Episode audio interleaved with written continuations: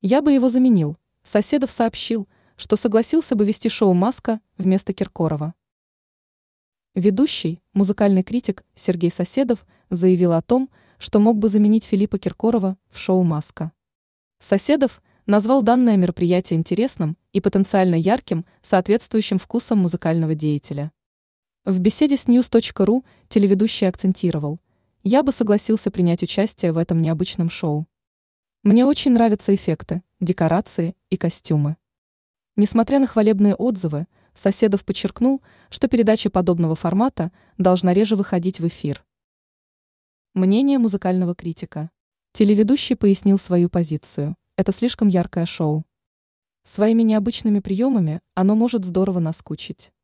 Передачу «Музыкальный критик» сравнил с праздником, который всегда отмечается один раз в конкретный период. Соседов заключил, нельзя допускать того, чтобы маска становилась обыденностью. Иначе смотреть ее начнут реже. Ранее мы рассказывали о том, что режиссер Андрей Сычев рассказал, как Лобода чуть не сорвала золотой граммофон.